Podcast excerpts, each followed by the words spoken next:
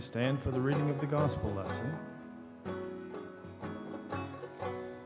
The gospel of our Lord according to St. Luke.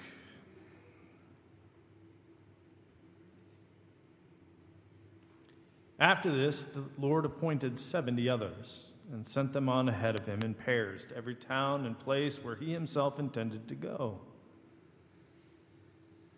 He said to them, The harvest is plentiful, but the laborers are few.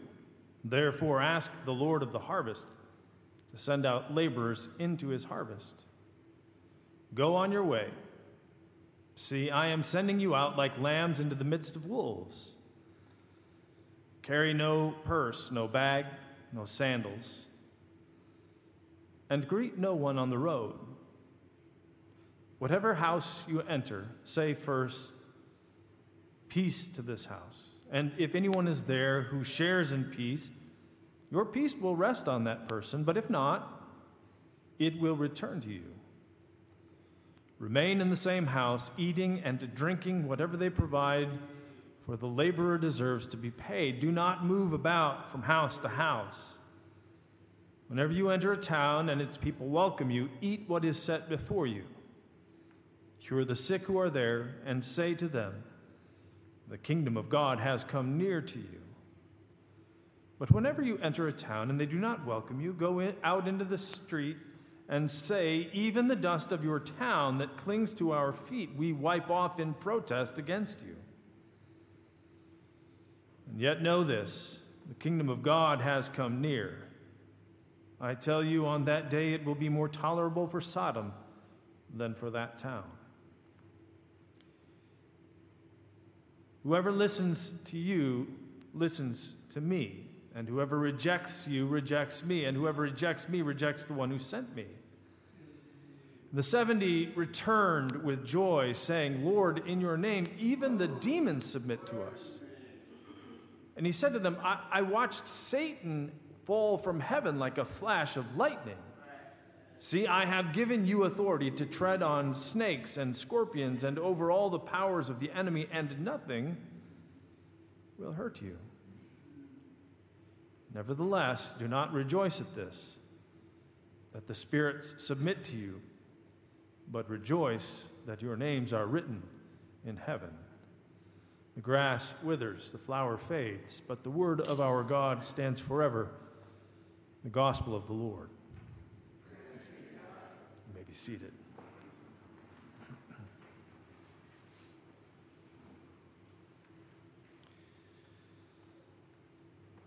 For almost 30 years, I've sworn off red meat.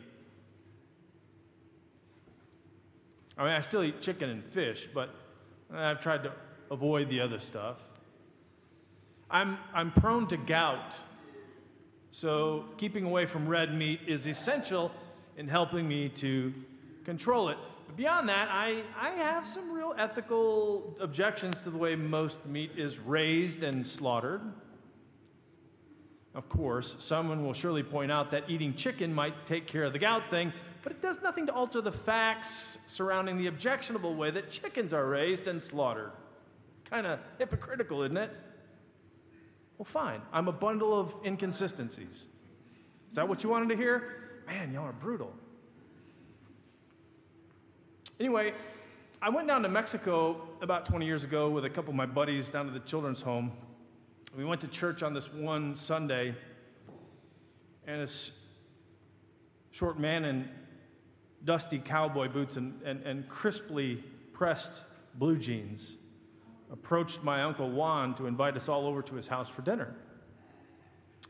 Now, this may come as something of a surprise to you.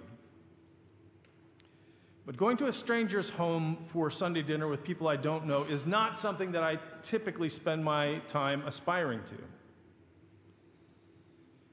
Something else you may not know about me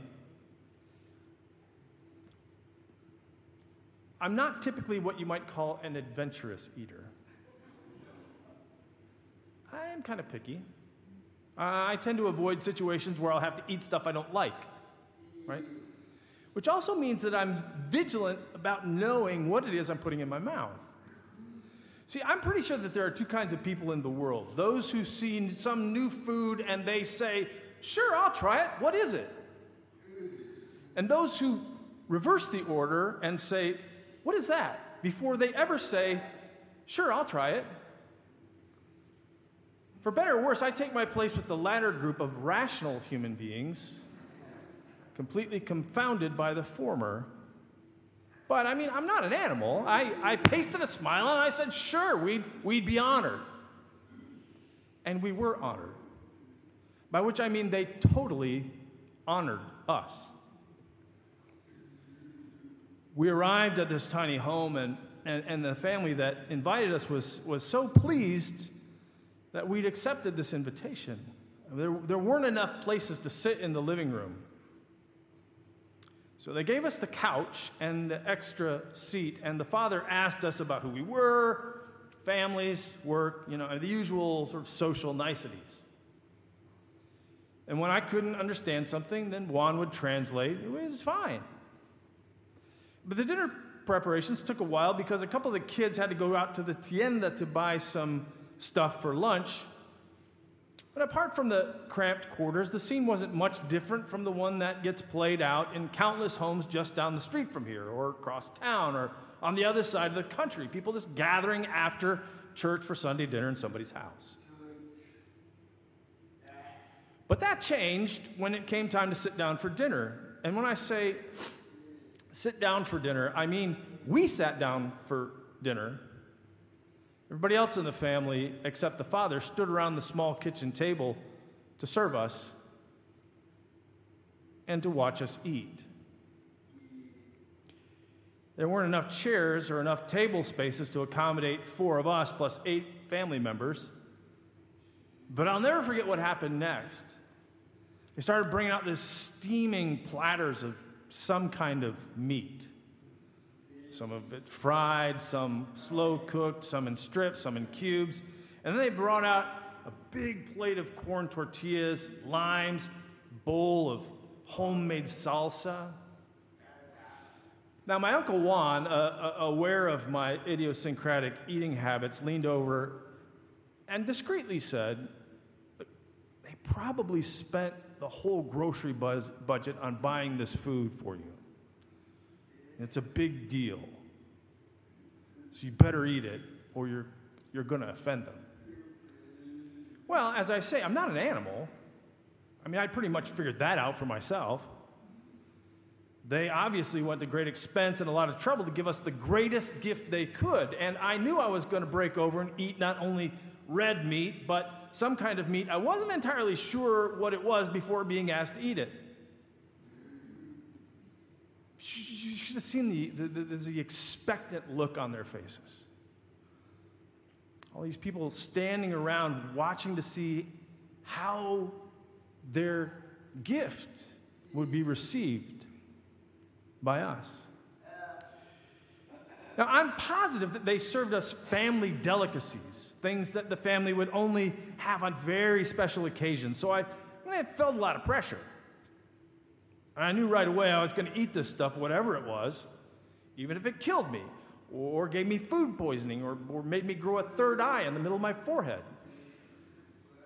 So, so, I, so I took some of the meat and I put it uh, in a tortilla, and I squeezed a lime and spooned on some salsa, and I took a bite. Now, the first thing I remember is how I thought I died and gone to heaven. It was so delicious, like, like, like exceptionally, lip smackingly, vacant staringly uh, delicious. Now, the second thing I remembered was thinking that the top of my head was about to blow off. And what did she put in that salsa anyway? Drano? The third thing I remember thinking was, I'm ashamed I ever hesitated to accept the hospitality of these wonderful people, ever, ever questioned coming to this place and going on this culinary adventure. The fourth thing I remember thinking was, this mystery meal, which should have been served with individual personalized fire extinguishers actually tasted like the body of Christ. I should have been better about hospitality. Lord knows I've had great role models for it. My grandma Murray, for instance, the one whose idea it was for my grandparents to load up their trailer and move down to Mexico to raise other people's children, she was the queen of hospitality. Grandma was able to achieve that finely tuned balance between attentiveness to her guests and a determination to let people discover the world at their own speed, not hers after having received into her home literally thousands of people over the years, Grandma had a particular facility with the gracious arts. But I think the gift of being able to welcome people into your home is a gift shared by many. Right? It's important, but it's not entirely unusual, right? But the difficult part of hospitality is isn't just commonly shared virtue. Part of the pure beauty of hospitality comes in being able to receive the hospitality of others with grace and dignity. Not, not, not as something owed, but as a gift given from the heart of the sharer to the heart of the receiver. See, giving is an art that many of us learn. More often than we care to admit, however, giving can be a way of retaining or exerting power, uh, uh, of making certain that any debts incurred are incurred by someone other than ourselves. So, so often, the best givers are the very worst receivers. Not always, but it happens. You see, hospitality doesn't work without mutuality, which is to say, without somebody willing to receive what others are offering. My, my, my, grandma had a beautiful ability to receive the heartfelt gifts of others without immediately feeling the need to even the score. She was gracious enough to give others the space they needed to practice hospitality. She was willing to take on the social debt of receiving so that other people might be able to practice the art of giving. I mean, anybody can give, right? It is the rare and truly gifted person who can bear the social burden of showing the humility necessary to receive. Now, avoiding social debt is, is such a big part of our cultural life. I mean, I'm conscious of it. I expect it. I imagine you do too. I mean, everybody wants to, the upper hand, right? And these social calculations, we're always sort of jockeying for the upper hand, aren't we? In the Pez dispenser episode of Seinfeld, go search for it on Netflix. Jerry and George are discussing George's new girlfriend, Noelle. And Jerry says, I, I, I, know you told me you like her, but, and so everything's going good. And George said, No, everything is not going good. I'm very uncomfortable. I have no power. I mean, why should she have the upper hand? Once in my lifetime, I would like the upper hand. I have no hand. No hand at all. She has the hand, I have no hand. And George said, how, do I get the hand? And Jerry said, Well, we all want the hand. Hand is tough to get. You got to get the hand from the opening. Now, in our text for this morning, Jesus wants to remind his disciples that worrying about the social conventions that usually attend being in people's presence isn't what the new realm of God is all about. Keeping and maintaining the upper hand isn't their job. Isn't not even close. Carry no purse, no bag, no sandals, don't pack your toothbrush and a change of underwear. Unlike the world into which you're heading, you're going to trust completely in the hospitality of strangers. That when you go into someone's home, they're going to welcome you and they're going to feed you. That is to say, you're going to show the possibility of a different kind of world, one where true community and hospitality to the stranger exist. In other words, Jesus' disciples are going to places where people don't know them, and then trusting that the folks they meet there won't turn them out, won't refuse them kindness just because the disciples aren't from around here. They have to put themselves at risk, hoping that the locals won't lock them up in cages and tell them to drink out of the toilet just because they were born someplace else. Jesus is telling them to offer a vision of a new world, a, a different kind of kingdom. Now, one of the way, the primary ways the kingdom of Jesus disciples, the one that they're announcing, the way it's different from the coercive kingdoms of this world is, is found in the very first thing that Jesus tells them to say when they enter a stranger's house, which is peace to this household. Now, as I've mentioned before, in Roman occupied Palestine, everybody already knew what peace looked like in the hands of the powerful. The Pax Romana was a peace imposed on the weak uh, by the dominant, a peace that benefited the rich and the powerful at the expense of the poor and the dispossessed. But the peace that these disciples offer doesn't rely on the ability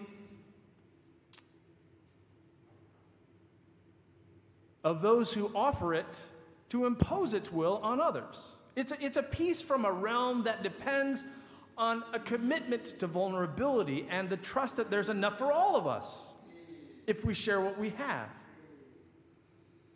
Jesus says, whenever you enter a town and its people welcome you, eat what is set before you.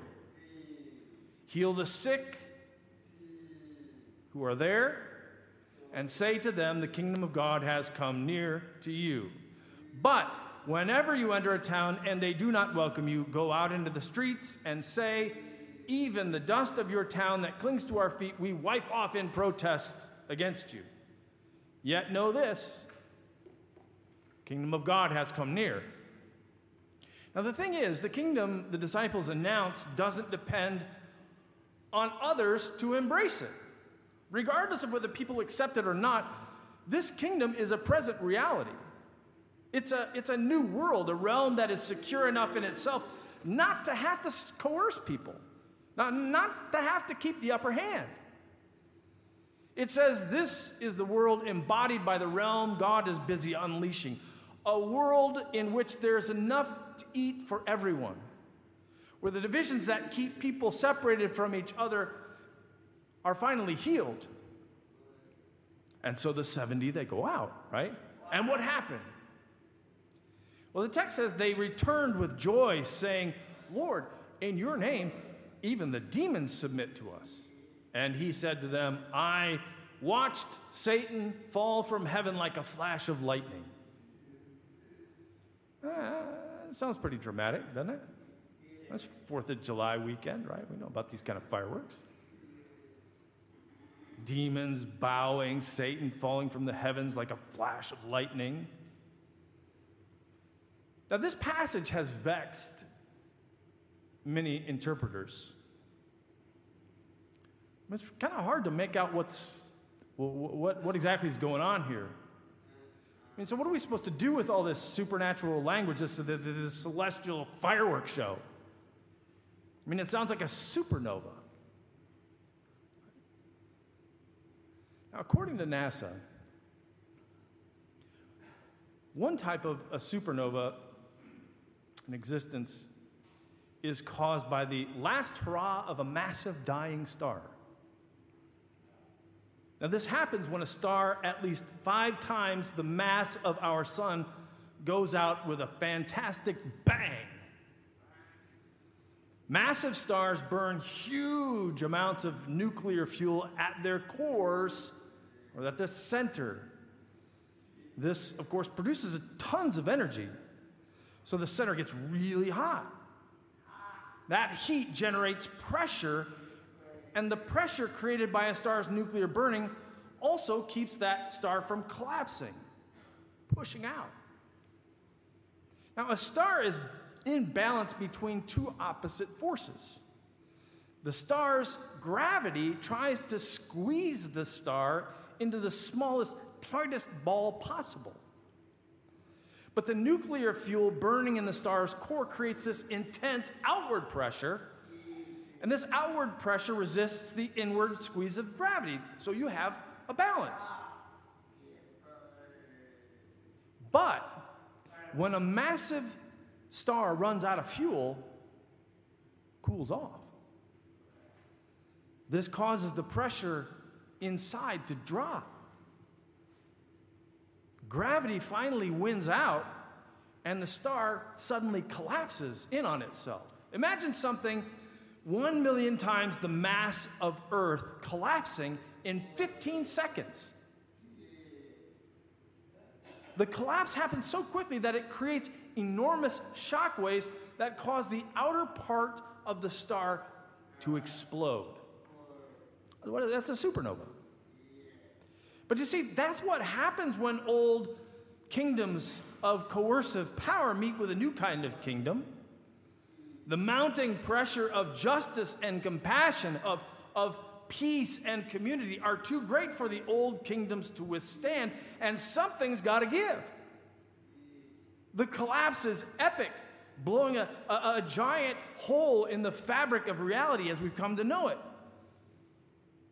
And that's the thing. You get a small group of people willing to live as if everyone is a neighbor, as if there's plenty enough to go around, as if the maladies that make us ill unto despair are capable of being healed, as if black people have rights and women have rights and, and, and, and people deserve to be paid and all of this stuff.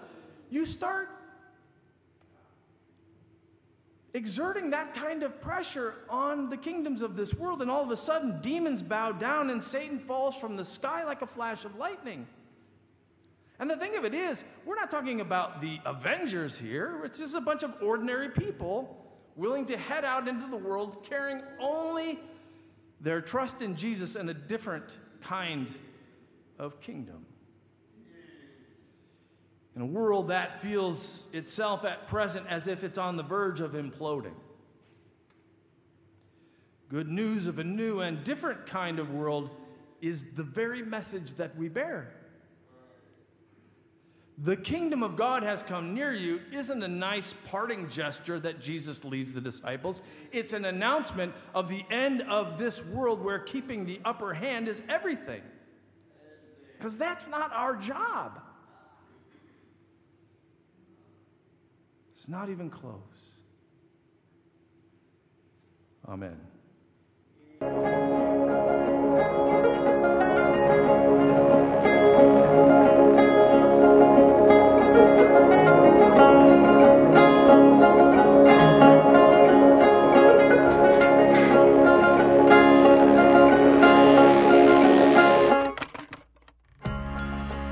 Thanks again for tuning in to the Douglass Boulevard Christian Church podcast.